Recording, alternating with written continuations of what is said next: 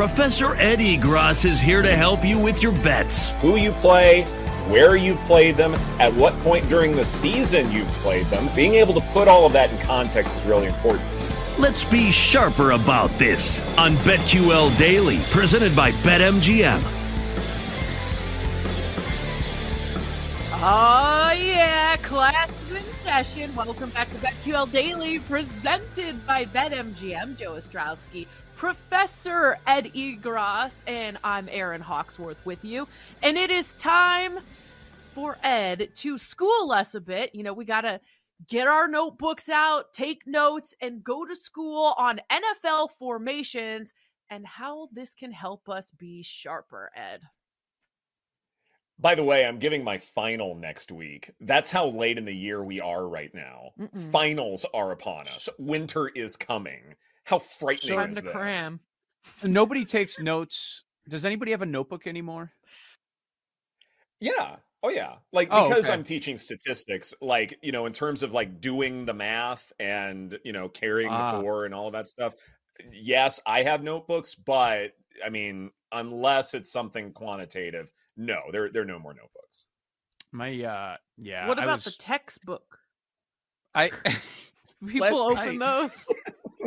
What's that? Even when I was in college, we didn't use textbook. Yeah, I could tell my son was rushing through his math yesterday, and I'm like, I'm checking your work because I know he's rushing because his friend was waiting in the other room. They were going to play video games or whatever. I'm like, I'm going to check it, and I go through it. I'm like, oh my God, we've reached this point.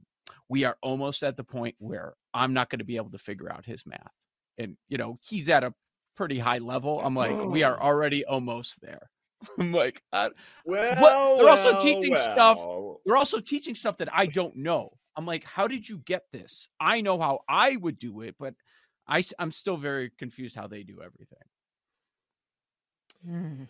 Am I going to get some text messages soon asking for some help here? Is this going to happen in the coming? No, because he's good. He's good. Yeah. He's very well. I'm very proud. Anyways, okay. Nobody cares. Okay. All right. I'm sure he's bright. He's going to nail it. No doubt in my mind he will. Okay. Let's be sharper about offenses, right?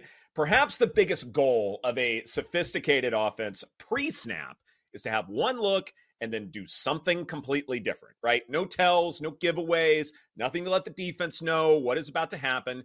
Simplistically, the best offenses in the NFL know how to have that element of disguise where it's close to as 50-50 a proposition to where a formation can mean just about anything. The formation tells you absolutely nothing about what they're going to do. So let's get a little bit more specific. When you think of, say, a condensed formation, when all 11 guys are relatively close to each other, you might think it's a little easier to employ, say, smash mouth football, that they're going to call a run play because so many blockers are available. But vertical threats, rub routes, drags, crossers, they are also easier using that same look of a condensed formation. So the teams that pass the most out of condensed formations per Next Gen Stats are the 49ers at 48%. Then you have a massive drop-off after that. The Rams at 39%. The Texans, the Dolphins, and then the Lions at 31%.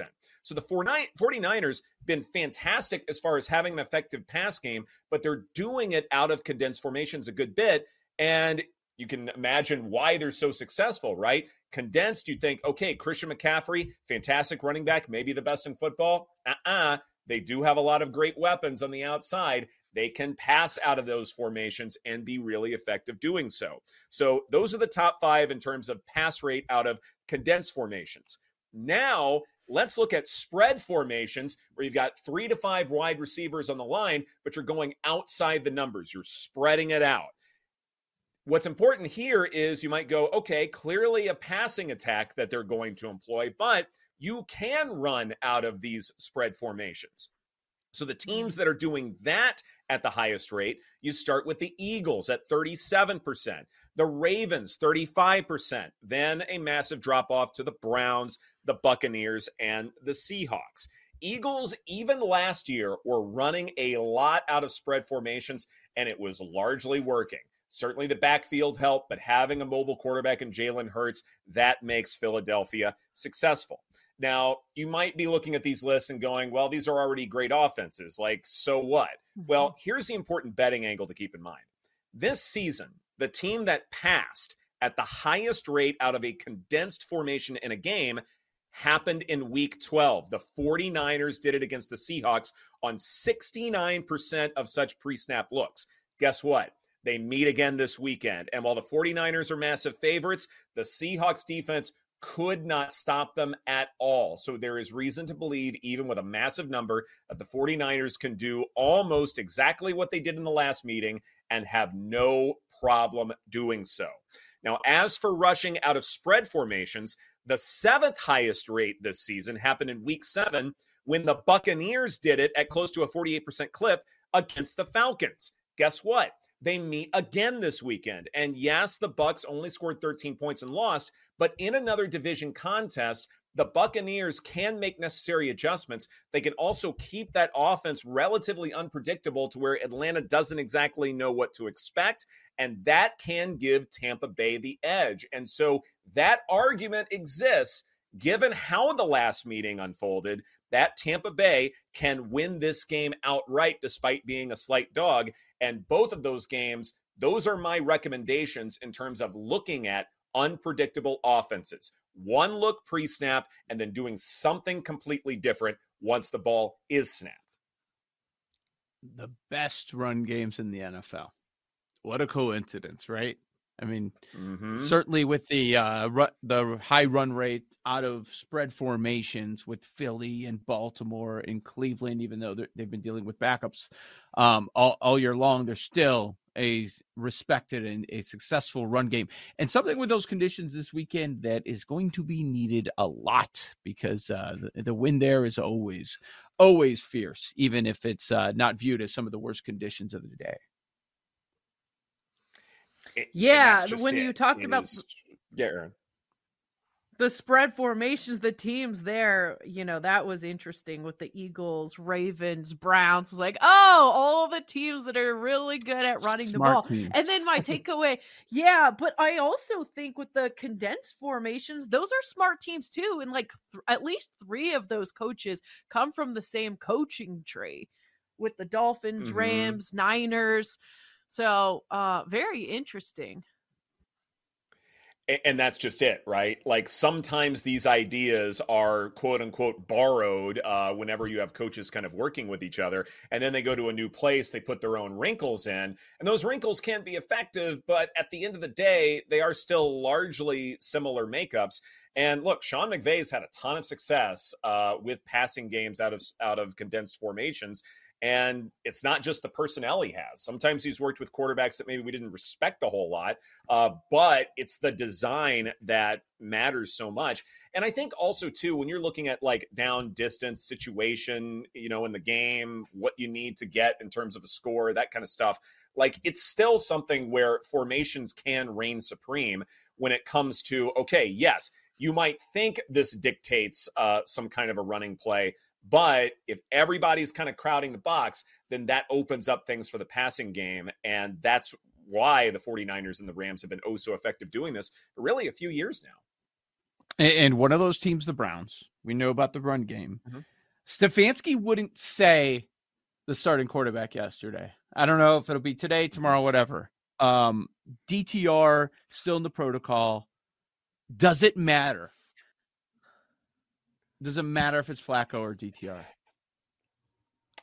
My answer is no. Hope it's Flacco. I know I love to see Flacco. Like, put an oldie or goodie out there. Like, I think I'm fine with it. And I think this actually points to one of the reasons why I'm fine with it. Because first off, like, what was Flacco doing on Sunday?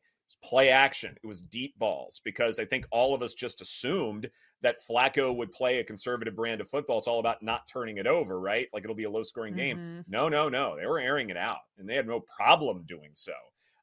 But with those conditions, you go, okay, well, maybe this is more about a game where you present a lot of different looks pre-snap, but ultimately you're still running the football because you don't want to commit those kinds of mistakes when the conditions are ripe for them. Yeah. I I'd rather Flacco if I'm them. Mm-hmm. Right? Yeah. Me too. I mean, he's got the experience. He's got the experience. DTR is just, I just think with the inexperience, that just would make me nervous if I was backing the Browns in this spot. I just think, yeah, in the bad weather.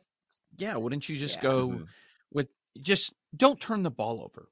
That's going to be what Stefanski's asking of the quarterback. So I would rather have Flacco in that spot. Mm. Is there a trade-off though, given DTR's athleticism? Like if you are going to run the ball a lot, yeah. I wonder if that's the one. Like I'm probably still leaning Flacco, but there is an argument because of his ability to run, right? Yeah, yeah, there is. But I would just be so concerned. Does that cancel out if he's turning the ball over? Yeah. Sure. I'd rather not have the turnovers. But, you know, Flacco could do that too. I mean, he threw a bad interception last week. So. True. Absolutely he could. But, yeah, but I would think there's a reason why he's kind of been floating around from team to team, because like if you've got a super low interception rate or a super low, bad ball rate, chances are you're still staying wherever you are. You're not this journeyman quarterback. It's when you're trying to capture variance. That's when there are problems. My guess is it's Flacco, and Stefanski's playing the game because the Jaguars are not saying what's happening with them. They're going to play the game all week. Could be one of three different quarterbacks. And so on the flip side, Cleveland's just doing that, I'd assume. Sure. No, that makes sense. By the way, as far as the Buccaneers offense is concerned, what do you guys think about their possibilities against the Falcons, given that their pre-snap looks, they've done a fairly decent job as far as disguises? Yeah, the injury report's going to be big for me because some of those run stuffers are on there for Tampa Bay. So as we check later today and tomorrow, what's going on in that spot? Because it might be a situation where, yes, Bucs are really good against the run, but their best guys aren't out there. So that's something that I'm going to be taking a close look at. This is BetQL Daily presented by BetMGM. Coming up next, semifinals of the NBA in-season tournament. How we're betting on the games right here on the BetQL Network.